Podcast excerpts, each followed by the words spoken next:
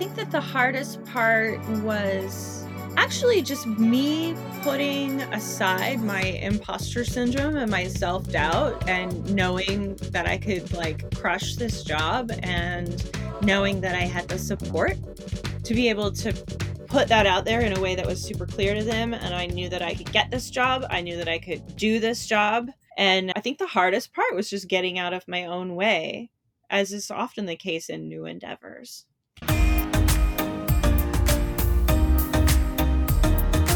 Being a circus boss is all about being confident on and off stage. It's about you living more of those powerful moments when time stands still and your audience is captivated and connected and everything feels right in the world. Welcome to the Circus Boss Podcast. This is the space where we talk about all things business and marketing related to circus so you can make those big dreams happen. We're your co hosts, Brock and Eiley, and we help circus performers and producers manage your business with ease so you can spend more time on the flying trapeze. So if you're a circus boss that's ready for more, hit subscribe and join us every week. Your audience awaits.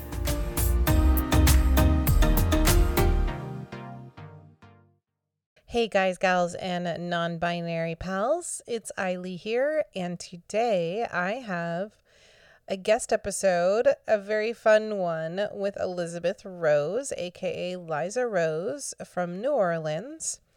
And we're going to talk about a, an opportunity that she had choreographing for a celebrity. If you're curious about what that world is like, we're going to talk about that in a minute. But I wanted to introduce Liza in case you don't know her. She's an aerialist, choreographer, producer, director, and circus educator based in New Orleans. She specializes in static trapeze, rope, and sculptural apparatus, and also performs aerial silks, hoop, and hammock. Liza has a contemporary dance and gymnastics background and dabbles in floor acrobatics, hand balancing, and object manipulation. She has been called the Grande Dame of New Orleans Circus. I hope I'm pronouncing that right. And she is the founding director of Fly Circus Space.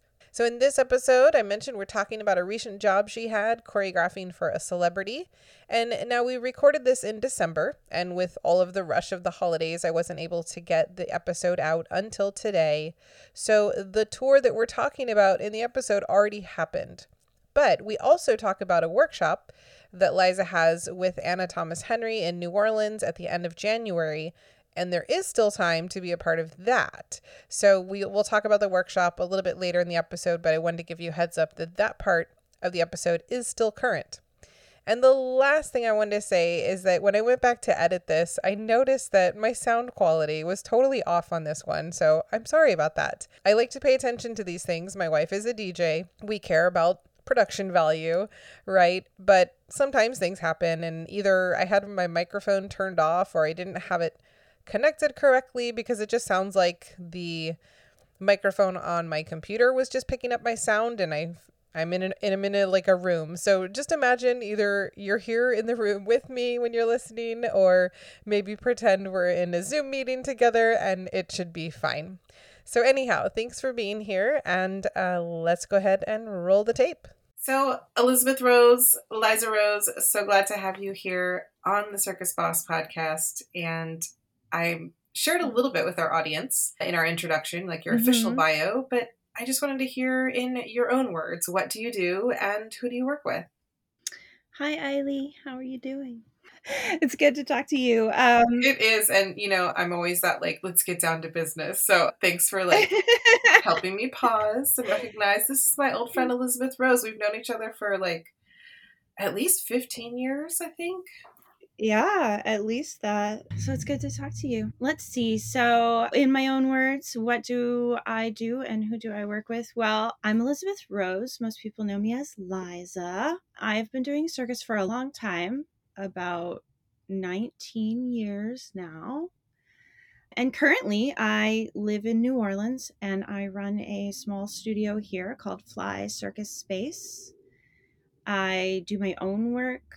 I produce a monthly show called the Fly Movement Salon, which is sort of like an open mic night for circus performers here in New Orleans, and we're just getting started back up again post pandemic, and I'm very excited about that. That's great. I'm, I'm glad Um, to see. I saw the post about those, so I'm so happy to see that return.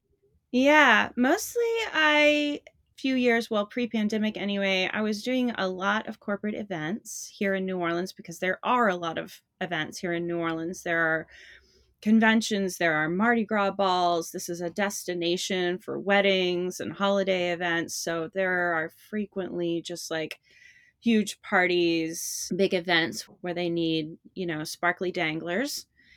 And I've been doing tons of that. I started out doing a lot of contemporary circus work, which I still do and I still love. But being here, I've sort of discovered and developed a love for being a sparkly dangler. There's something to be said Mhm. for wearing my silver unitard and lots of glitter and hanging a convention center full of insurance salesmen and and, and and the and just the interaction that you have there is so much different than the interaction that you have with a contemporary circus crowd who came to your show on purpose and in a way it's those people are filled with a certain type of wonder and confusion and seeing you up there that I just think is sort of wonderful. Anyway, Yeah, no, I'm with That's you on that. that. And what what I I'll just add to that really quick before we move on is that you know, a lot of the people at these conferences, at events didn't buy a ticket to a show and some of them didn't even know there was going to be entertainment, right? So there there is that like some, uh-huh. they think that you're like the best thing in the world and uh-huh. that's fun. Yeah, I know. I'm just, uh, you know, and I'm just like hanging from the ceiling and looking at all of these people looking up at me. And I just feel sometimes I feel like a little like fairy godmother of aerial. And I'm just like saying, You have a wonderful time and you have a wonderful time, gesturing at them, you know, from up there. It's this sort of wonderful and bizarre experience that I just appreciate a lot these days. I love it. So I do a lot of creating weird little pieces for the salon, my monthly show, and then I teach a ton of people. Yeah. And I wanted to talk to you today for so many reasons, of course, but you just had this awesome job where you were choreographing Mhm. Aerial acts for Lindsey Stirling and her dancers for their Mhm. winter tour. And of course, this is like super ironic because, like, you know, how many aerialists use Lindsey Stirling's music for their act, right? So I'm just curious. Yeah. we can't see you, audience, we feel you. If you're listening and you've ever choreographed to Lindsey Stirling's music before, go ahead and just raise your hand. and Mhm. I've got Mhm. my hand Be raised. honest. I've got my hand raised because I've done it too. So, what have you, Liza? Did, have you choreographed to Lindsey's music before? I haven't, but a lot of my students have. I've definitely helped, you know, my pre professional students put together acts to her music, and everybody knows who she is. Everybody, and she, you know what? She didn't know that. I, Oh. I told her that, and she had no idea because I posted something about it while we were in LA doing creation for the show. And everybody started commenting on my post and saying, "Oh my God, Lindsey Stirling, yeah, of course, duh, uh, crystallized, duh," you know. right, right. and I showed, I showed her that thread, and she was like, "What? Are you kidding me?" She's like, "I had no idea." She was like, "It's," she's like, "That's so magical. I love when my art inspires other people's art." And she was like, "I can't believe I called this beautiful art form into my life." She was super stoked. she didn't know though. That's so cool. Oh my gosh, that's Yeah. awesome. Yay. and that she felt honored that there's all these aerialists everywhere choreographing to her Yeah, yeah. music. I want to like ask you a ton of questions about the job, of course, but I want to start with something that I feel like people don't talk about enough in our industry. Is like, how did you actually get the job? Like, did you see a post somewhere or announcement, or was it like a personal connection? Like, how did you actually find out about this? It was a personal connection. I have an old friend who is a rigger, old Cirque du Soleil rigger, and you know, various LA West Coast stuff. He and I have known each other since about, gosh, I want to say maybe 2005. And he worked for Lindsey on one of her other tours and he I guess he's not working for her currently, but I guess they came to him and they said, you know, Lindsey wants to learn aerial and she wants to play her violin on a trapeze. And he said, oh, I know who can do that. And he was thinking about me because he knows of my experience with sculptural apparatus and working with props and doing all of the sort of contemporary stuff that I've done. He also knows that I'm a coach and a, you know, and a teacher and he just thought that I would have the right skill set for that. So he recommended me. And Lindsey was currently on tour. They came to New Orleans and I went and met with them at the sound check and we we hit it off from right then and there and i didn't know if i was ever going to hear from them again or you know but i felt like we had a positive experience like with meeting and just chatting about stuff. Eh, the timeline was a little strange because they were still on tour and it was covid and all this stuff but they did finally get back to me. I thought it right when i thought it wasn't going to happen i get an email saying yes this is a go. We're doing it. And i was like what? So that's how it kind of happened So it's important to keep those relationships going, right? And stay in touch with people, mm-hmm. I think is mm-hmm. the moral of the story. Remember that work yeah, can come and, from every any direction. Yeah. And share your work online. Like, you know, this friend of mine, his name is Scott. He hasn't seen me perform in many years, but he's seen my work online and, you know, and he'll leave a like or a little comment and I'll say, Hey, thanks, Scott. I hope you're doing well. Just maintaining those relationships is turns out is super key. Absolutely. And so yeah. you found out about it, you got to meet them, which is great. Always having that personal connection is awesome. And obviously mm-hmm. the referral. But then what would you say actually helped you land the job? Like, okay, now you're it's happening. it's happening. Well, I had no idea how to write a proposal for this kind of job or what to charge for this kind of job. I have done a lot of different kinds of work in the circus industry. I've choreographed, I've I've produced events, I've been at events, I've directed shows, I've done all, you know, I've done all of the things. I've never done choreography for a touring musician before and I was I didn't know what was going to happen. So so I called you, Eiley.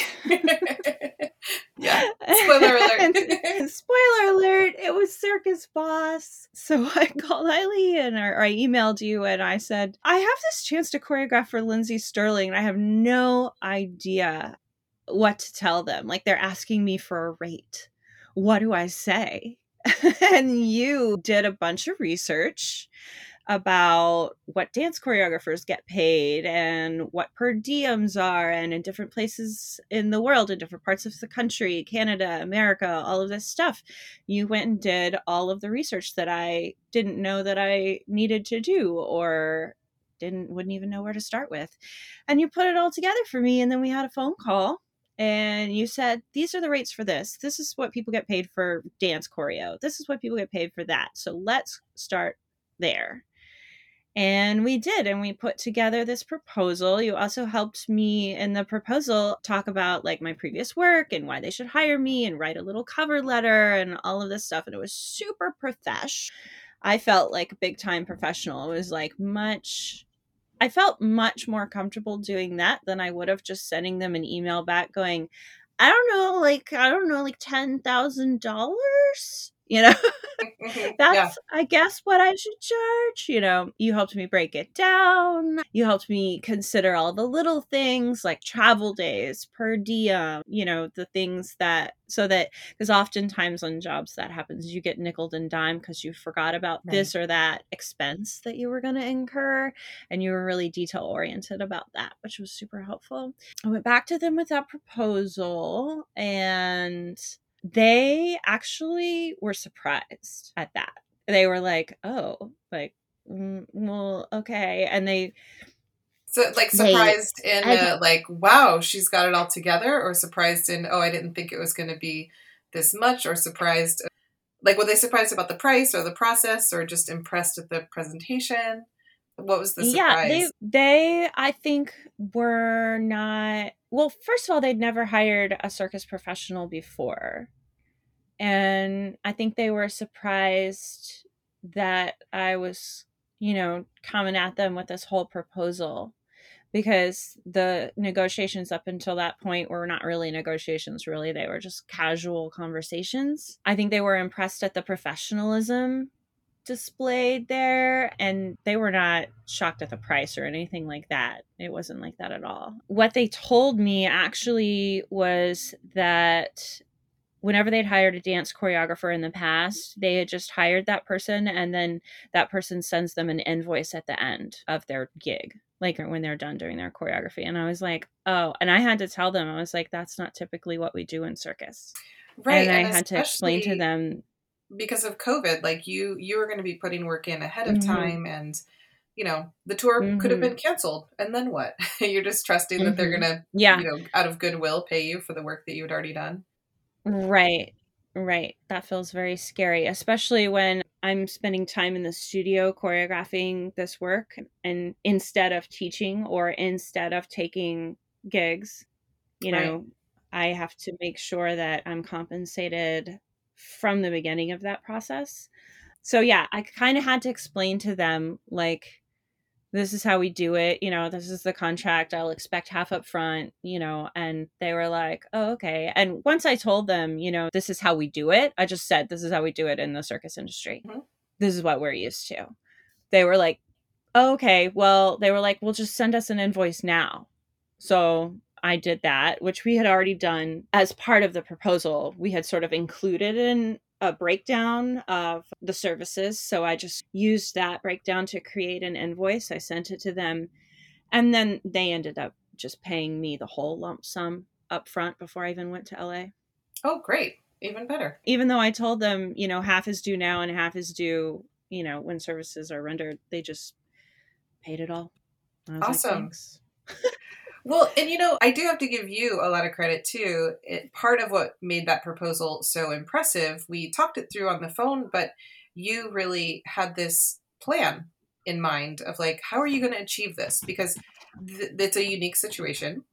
You're choreographing Mhm. for essentially non-aerialists. You know, we've done Mhm. similar things where we taught trapeze and choreographed an act for a bat mitzvah girl for her bat mitzvah. Oh, but this cute. scenario, yeah, it was really fun. This scenario was a little different because while they weren't aerialists, they were professional dancers. And Lindsey, I Mhm. think, has done a little bit of aerial.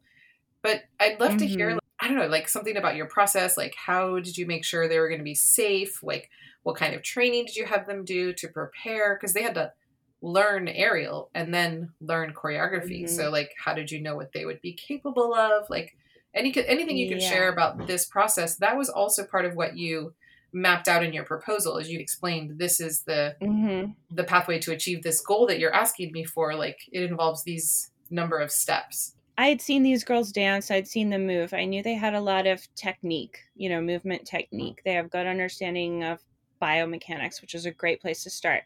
That was really the only reason why I believed that this was possible because of Mm. their prior training. And I what I did was create a curriculum for them, like a fast track level 1 aerial curriculum.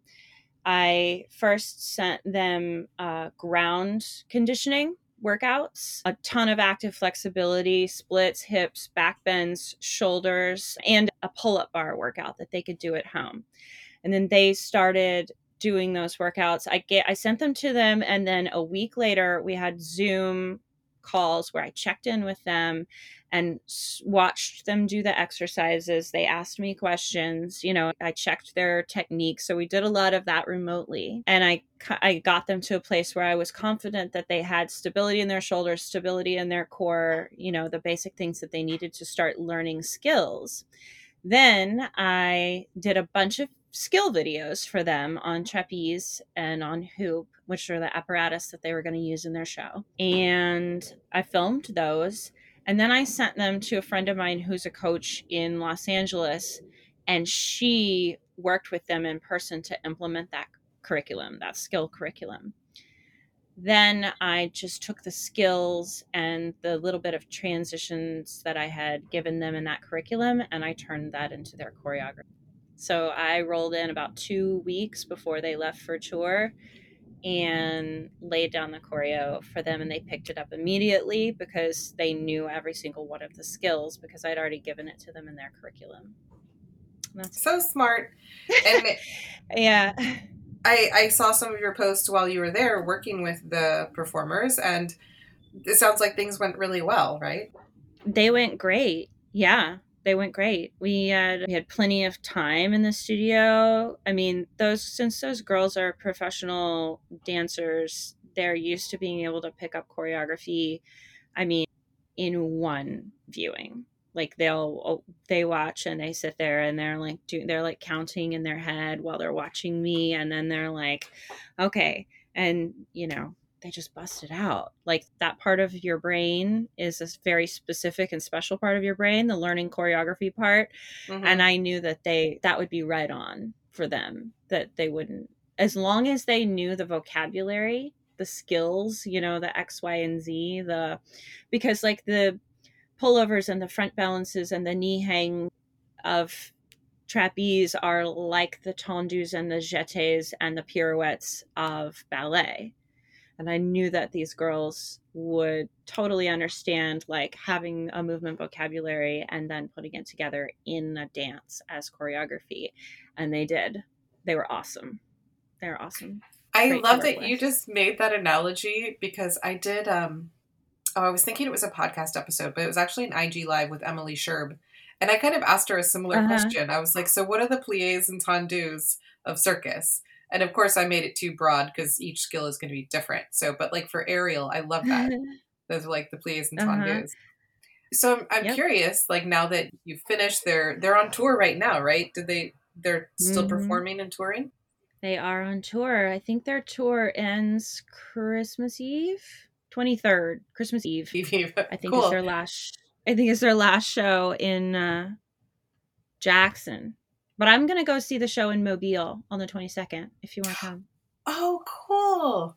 Oh my gosh. I have a I have a friend in town on the 22nd, unfortunately. Oh, that was Oh, so dang. Fun. Yeah. Oh. Figure since you're not too far away. I know, we're closer now that I'm in Florida. Yeah. Um, so, what would you say was your favorite part of the job? Gosh. I love creation. So my favorite part of circus is the creation part. If I could just be in the studio choreographing and noodling around and making little bits of movement and that could be my whole circus job, mm-hmm. I would do that all the time. So I really loved just being able to we trained at Womack and Bowman, their studio in North Hollywood. Mm-hmm in LA. So I loved being able to just roll up to the studio and have the dancers there and just go through that process of creation. You know, I didn't know what I wasn't entirely sure whether or not they'd be able to knock out all the choreo. Like I felt very confident, but I also had backup versions Good, just in yeah. case there were some skills that weren't as solid as they needed to be. And it was just such a fun and pleasant process being able to just be in rehearsal with these professionals and see it kind of come together and see them make it their own, see them personalize it. I loved that part. That was mm. fun so, side note for anyone that's listening if choreography and noodling around in the studio is not your strength, then here's somebody who can do that for you. I love it. I love it. I, I'd spend every day, all day doing that if I could. And so, you know, I always like to ask all these kind of questions about it, but what would you say was the hardest part of that this whole experience? I think that the hardest part was actually just me putting aside my imposter syndrome and my self-doubt and knowing that I could like crush this job and knowing that I had the support to be able to put that out there in a way that was super clear to them and I knew that I could I knew I could get this job. I knew that I could do this job and I think the hardest part was just getting out of my own way, as is often the case in new endeavors. You know, mm-hmm. I've never done this. I've done so much, but I've never done this before. So suddenly I'm like, oh my goodness, what if I'm not good enough? And then I'm like, what, what am I talking about? Well, but it always like... comes up and then when you're up. doing it, you're like, "Oh, I could totally do this." Right? That's how I've experienced before. Beforehand, so, you're like, it was "Oh, can I do it? Can I do it?" And then when you're doing the thing, you're like, "Of course, I'm rocking it. What was I ever worried about?" Of course, I can do the thing. I have every skill I need to take care of this. But, you know, you were so critical during that phase of this job because when I, when the job first presented itself, I was like, ooh, how do I make it clear that I can do this? Not only to them, but also to myself. Hmm. So, talking to you and getting your feedback and getting your help with the proposal and putting it all together and looking at it and being like, oh, yeah, I do have the chops to do this. I do know how it's done. This is what it's worth. This is how I approach it. Just helps put me at ease in that way. Yeah. I hadn't even thought about that. But that's true with the like the proposal part of that process is you you put all all of your ideas and experience and into a, a package and all of a sudden it makes it something concrete for you to look at and be and give you confidence too. I hadn't even thought of that, but I've Mhm. I've certainly experienced that myself. I've just never put words to that. So yeah. Cool. Well, you did that for me on this job. So I appreciate Yay. you. Well, I'm happy because when you told me about the opportunity, I was like, okay, we're gonna make this happen. You know, like what can we do? We're, we're gonna make this happen. so I was so excited when it did happen. You were like, "We're gonna get you this job." I was like, "Okay, I trust you." Yay! It just it just felt good to have somebody other than me. You know, Mhm. it's just somebody other than me trying on my behalf. I got your back. I got your back. So, what would you say is like was your biggest takeaway from working with them? Well, personally, my biggest takeaway was that I love doing this kind of work and I really hope that I get more of it. It was fun, it was a challenge. There were there was there were a lot of moving parts, but I was able to, you know, from the beginning of being like I'm going to teach these non-aerialists aerial in 6 weeks. and then I'm going to put them on stage looking like professionals from the beginning of that process there was so much that went into it and i loved doing all of it. It took hmm. so many of the things that i love about circus and put them all together. So my i think my biggest takeaway personally was that i really like to do this is a good iteration for me at this point in my career especially. This is a really good iteration of circus professional that i really love so anybody needs a choreographer i got you Yes. Yeah, and side note, let's do another coaching session on that because I have some ideas and on ways we can make more of that happen for you. And of course, anyone listening, Okay. she is a rock star at choreography. So you're talking about like this experience that you had choreographing and how you're realizing you want to do more of it. What if there are other performers out there that are like, oh, okay, I love choreography too. I would love to get more work doing that. Do you have any advice for any other Mm. performers that want to get more work choreographing? I would say collaborate. Mm. Collaborate with your friends, collaborate with your circus friends, collaborate with your dancer friends, collaborate with your mus- musician friends, collaborate with your filmmaker friends, collaborate with any other artist that you can, and just hone that skill of choreographing, of taking another human being, another human being's body, another human being's work, and internalizing it and processing it, and then turning it out again into the world through your own body and your own lens, do that thing. Just do it, choreograph on yourself, choreograph on somebody else. It doesn't matter. But I think the collaboration of it is super key. Do yeah, no, I love it. And you know, I realized that we kind of just jumped into this Lindsey Stirling opportunity at the beginning, but I, I forgot to ask and just want to share with our audience. You mentioned collaboration that made me think back to the TikTok days. Oh, Was it your yeah. company called TikTok? Yeah, it was. you were TikTok TikTok. before TikTok. I was. I have that experience so frequently. you had a company called TikTok before TikTok was a social media thing. But um, yeah, my the company was called TikTok Dance. Yep. So I remember that, and that was in Mhm. Seattle. It was like contemporary circus, and a lot of Mhm. site specific stuff. You had these cool sculptures. For those that don't know you and aren't familiar with some of the awesome things that you've done, what would you say are some of your favorite highlights from your career? Oh, I loved the TikTok show that I created with Jill and Bridget called Domestic Variations. I loved that show. And then later, when I toured it here to New Orleans, I brought in Rachel Strickland and Sage Bachelor Cushman to do the show with me. I I loved that show. It was all sculptural apparatus. For me, it was one of the first times that I realized that one of the the arching themes in like my personal work and my choreography is making the mundane into the fantastic. And that yeah. was for me one of one of the first times that I had a vision of doing that that came through really clearly.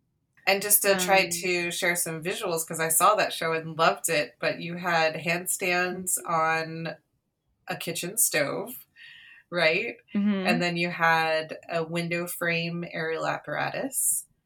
And mm-hmm. what else was there?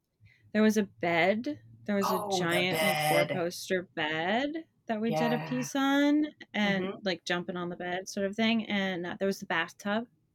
The bathtub, yes. Uh, yeah. And then we had a kitchen table and chairs. We did a thing with all the chairs. Um, yeah, it was the premise of the show is that it was three different women that had lived in the same apartment at different times and the timeline sort of kept slipping in and out of one another and the thought was that you know we leave traces of ourselves in the places that we inhabit and we don't even we might not even be aware of how we're influencing the people that come after us and we not may not be aware of how we're influenced by the people who came before. That was what that show was about. I love it. Yeah, yeah. It was so. It was beautiful. And the the bed, you had like these big posts that you turned it into an aerial apparatus, right? You could hang from the top of it. Mm-hmm. The same mm-hmm. with the bathtub yeah. too. Like yeah. A, yeah, yeah, like a canopy bed, and then we had the bathtub had like a shower curtain rack, but it was actually made as an aerial apparatus. Yeah, don't go try this on your on your shower curtain at home. no, really, they were made as aerial apparatus. I loved that piece. I loved that show. Um, and then other highlights of my career, my my umbrella act, getting to perform my umbrella act at Teatro Zinzanni, at Mezzo Lunatico, their their late night shows when I was there in Seattle. That was very fun. And then performing it again at the U.S. Aerial Championships as a mm. finalist mm. in the U.S. Aerial Championships. I love the umbrella piece. I love the image of it. I love the story of it. And I love the challenge of performing it because that piece ain't easy. Yeah, I think I've seen that one live too. Mm. Have you? Where'd you see it?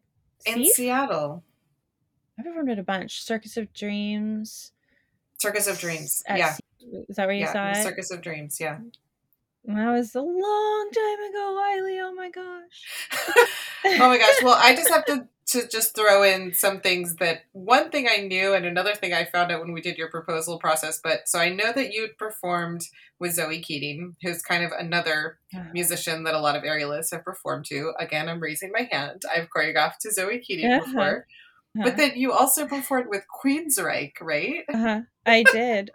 Queensryche did like a show where they had like a sort of carnival theme a while back. And when they were putting it together, they were doing sort of their like their like test run in Washington at the Snoqualmie Casino. I know, very glamorous. Oh, wow. I've played some um, played some amazing venues, just so you know. Yeah. And that was when I was working I was working with Lara Paxton and the Aerialistas and they hired us to do that to oh, do those fun. shows at, at Snoqualmie Casino. Yeah. So yeah, I performed with Queensryche. So just saying, pretty big deal. if you didn't know. I love it. And there was there was one other I lost it now. Oh, American Horror Story, right? Yeah. Mm-hmm.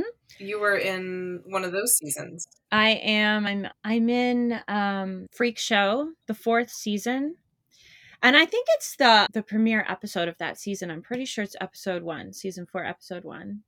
And there's a scene where Jessica Lange's character is uh, singing "Life on Mars." She comes out on the stage in this powder blue suit and she she starts to sing the song and then suddenly it changes into this like reverie of the whole theater full of people and there's confetti and there's mad things happening and there's aerialists and so and i'm one of them. So if you ever watch american horror story freak show season four episode one and you see jessica lange singing life on mars i'm the aerialist on the right well on her watch left that. on the right on your screen house, house right saves Yeah. left. Mhm. So, and I just Yeah. like, you know, I want to take a teachable moment here really quickly if I can, and then we'll get to just final questions. But the reason that I brought all of these experiences up, like the Queensryche, the Zoe Keating, Zoe Keating, sorry, the American Horror Story, was these were elements that we talked about. What are when you're going to do a proposal, right? You're doing this proposal for Lindsey Stirling. So you want to show examples of work that you've done that are somewhere in the realm, in her realm, that she will Yeah. appreciate. So we didn't include stuff about your contemporary circus in the proposal, right? We we focused on, right you know, Queensryche and Zoe Keating and American Horror Story, and I, I think there was a few others, but Mhm. You know, it's finding that relevant Yeah. work history when you have a lot of history, finding what's the most relevant and bringing that into your proposal. You don't have to show them a five page curriculum vitae, right? So, yeah um, you don't i think we just pulled like four or five photos of me performing on stage with zoe you know some other things that were sort of like in that you know look i've been on stage with musicians before mhm. realm you know just something that's very visually easily gettable like you look at that picture and you go oh, okay she's done this before we just Right, like, a few she- things she gets it. Like, she's going to understand our world. Yeah. We get that she's a circus performer, but does she Mhm. understand our world? And I feel like you really accomplished that through Yeah. that part of the proposal.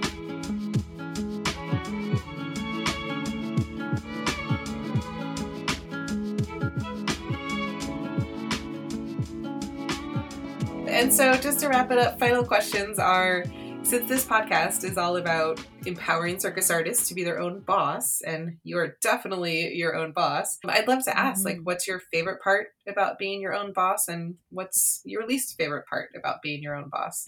Well, I've always been my own boss. I've never had like a nine to five job. I mean, I've had like side jobs, plenty of them. But in terms of like, I've never worked in an office, I've never been, you know, a salaried employee anywhere. So, I mean, working for myself is sort of the norm for me.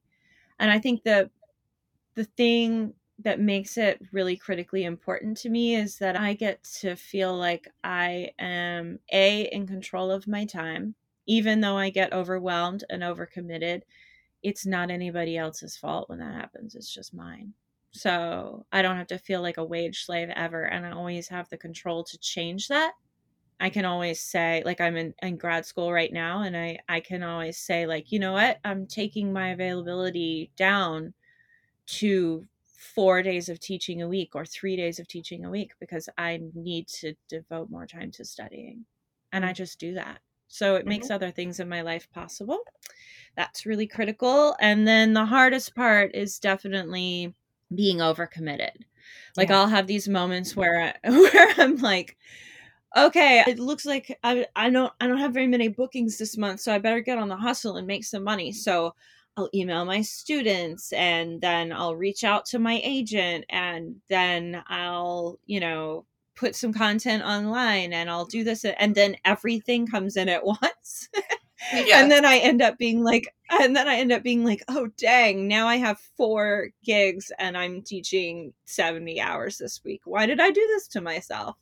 And so it's just finding that balance and always trying to not be overcommitted because you have the option to work as much or as little as you want when you Right. work for yourself when you're truly in control of that.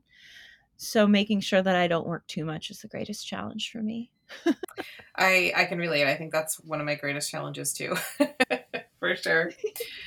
so I also wanted to make sure before we leave that we share about your retreat coming up because I know you have this awesome retreat coming up in New Orleans in January. Yes. You're co-teaching with Anna Thomas Henry. It's called the Fly Circle Yes. Retreat. I'm super excited about Yes. it. Can you tell us a little bit more?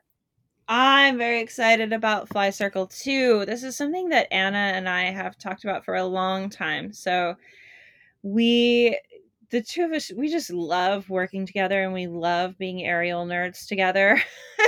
And we have so much fun. And we decided that we were going to do a little retreat at my studio in january. It's called the fly circle and it's practical magic for ground air and liminal spaces is what we're calling it. A deep dive into the art and science of your amazing circus body so we're taking a lot of what we love to train as far as fundamentals and technique, and we're talking about how we turn that into a creative praxis where you make circus. So it's the things that we're both great at. We are we're both great at technique. We both adore technique, anatomy, kinesiology, biomechanics, and all of the nitty gritty sciencey body stuff. And we all we both also love the creative practice and we both see such intense correlation between knowing technique and knowing theory mm-hmm. and being able to create uh, works of circus that are truly your own so this is what the whole retreat is about is being able to put those two kinds of practice together and we're so stoked. And we have we've rented a, a beautiful mansion, the Constance Mansion in the Garden District, where for everyone to stay. And your the price includes 17 hours of instruction, your stay at the mansion, a French Quarter ghost tour given by a dear friend of mine who oh, does cool. amazing fun amazing fun tours. He's an actor. He's awesome. And dinner in the wine room at Brennan's on Sunday. So that's going to be super muy elegante. Well, I mean, the mm. mansion is that's that's an experience in itself. Seeing in the garden. Oh my god, in New Orleans, such, how incredible! Such a beautiful space. Just go to flycircus.space slash fly dash circle dash retreat. So it's you'll you can see the link on my website or or on my Instagram or on your website anywhere. Fly circle fly circle retreat fly circus space, and you'll you can see pictures of the mansion and everything where you'll be staying it's awesome. gorgeous. So, and is this like all levels or intermediate, advanced? What it's what? all it's all levels. It's all levels. Okay. Since awesome. most of what we're doing is theory and technique, it mm-hmm. can meet you where you are at any level. Awesome. And I know both of you for years, Anna Thomas Henry and, and mm-hmm. yourself. And I agree. It's a super power team of the two of you with mm-hmm. all that you know and your background and your approach. And so jump on that if you haven't already. Join mm-hmm. them in New Orleans. That sounds amazing. And then I will, of course, put this in our show notes. But can you also remind everyone where they can find you on Instagram? Yes, you can find me on Instagram at the real Liza Rose, the real Liza Rose, all together. All Got those, it. All those words together. Awesome. Mm-hmm. I have really enjoyed hearing a little behind the scenes of your experience working with Lindsey mm-hmm. Stirling, and congratulations again on getting that job. And I'm excited for your retreat in January. Before we go, is there anything else that you wanted to share with our audience?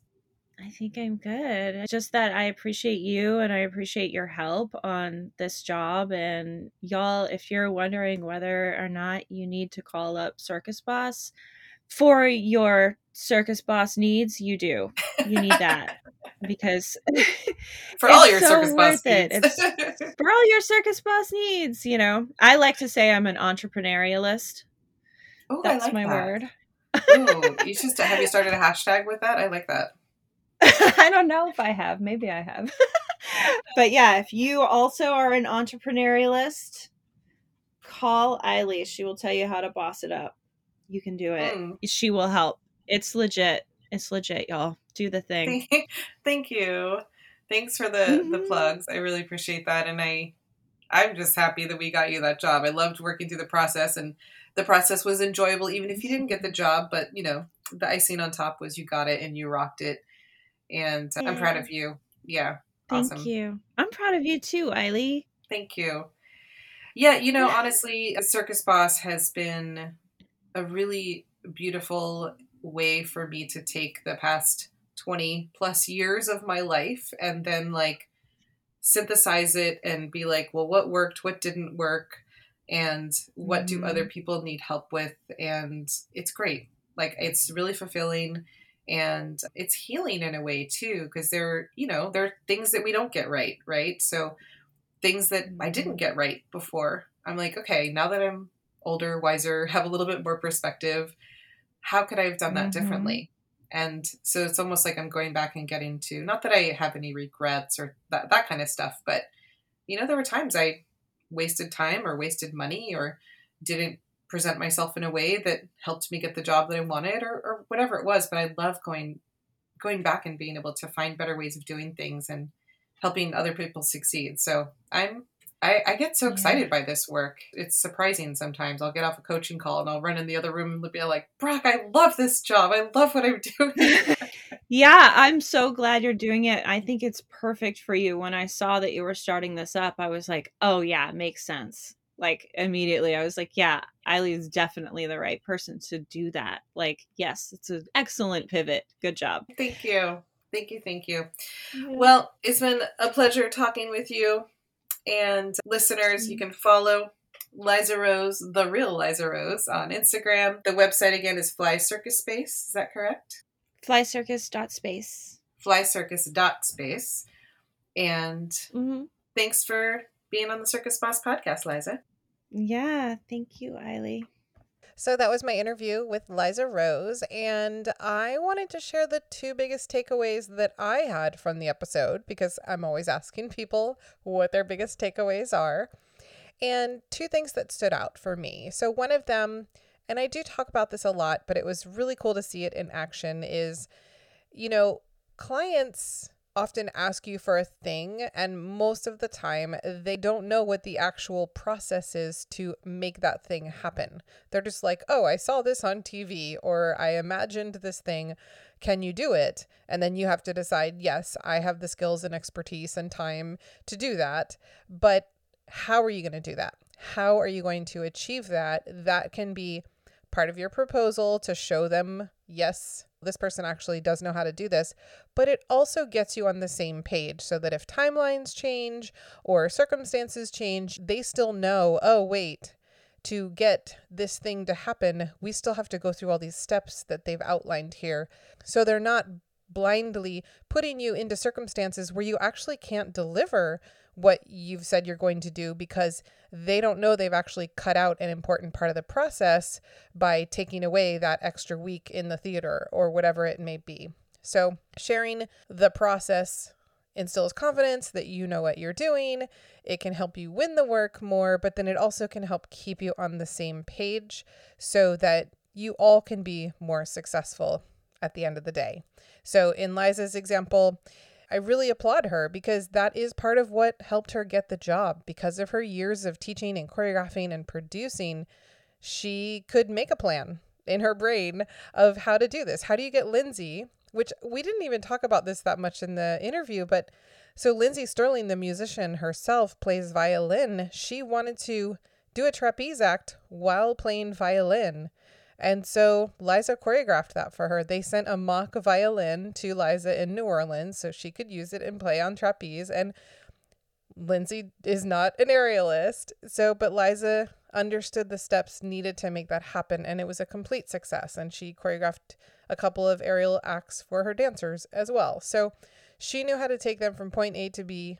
She mapped that out in the proposal so that everyone was on the same page, even though timelines did change, but they knew, oh, these are the steps that we need to have in there. So that's one big takeaway. It was really cool to see. I talk about process a lot, and it was fun to see that in action. The other part that stood out for me was when Liza was talking about imposter syndrome, which everybody runs into at one point in their life, or multiple points, or every day. Um, I'll I'll be honest, I'm raising my hand. I definitely deal with imposter syndrome. And what Liza mentioned was like, okay, so I've done this thing, I've done that thing, I've done this thing. I feel confident in those, but this is a new thing. I've never done this before. So even someone that was super experienced could still have that moment of feeling like, do I really know how to do this because I haven't done it before? But of course, she does and she did and she rocked it. But I loved how she said the process of creating a, a, a formal proposal not only helped her get the job, but it helped her have confidence in what she was doing and that she could do it. So it was just that process of her getting out onto paper the like we talked about before the process of how to get from point A to point B that instilled confidence in herself. But then also we picked out relevant work experience that she has that's similar. Maybe not exactly the same thing but very similar in the same world the same context of this job. So then all of that showed her hell yeah I can do this job. Because I mean I believed in her.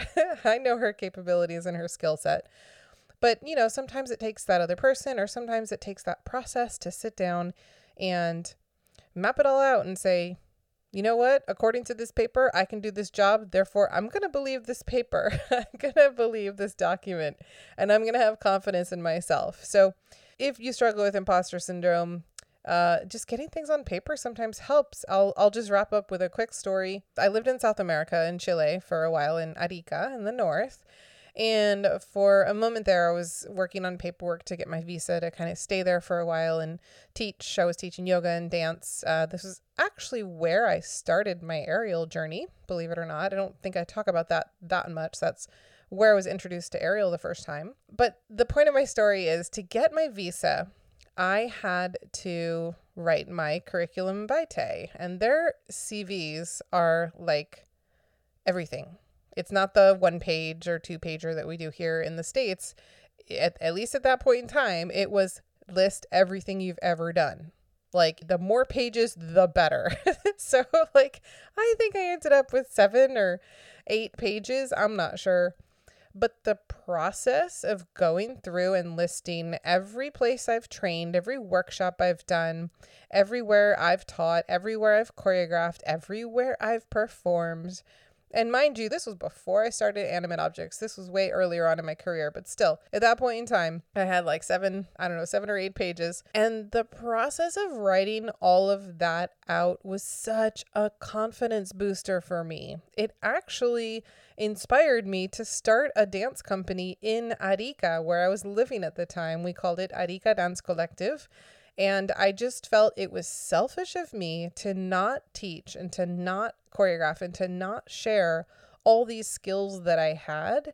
After seeing them all on paper, I felt like I have to share all of this knowledge that I have with the community I was working with. Not all of them had the funds to be able to go and leave and travel all of the places that I had been to learn these things. So it was almost like, well, I'm here. I need to impart the knowledge that I have learned even at a bare minimum like i need to be teaching i need to be sharing my my knowledge and my experience and that led to then we started a dance company in Arica for um, a couple years. It was a fabulous and fun, incredible experience. It was actually the what gave me confidence to start Animate Objects when I moved back to the States because I had started a small informal dance company.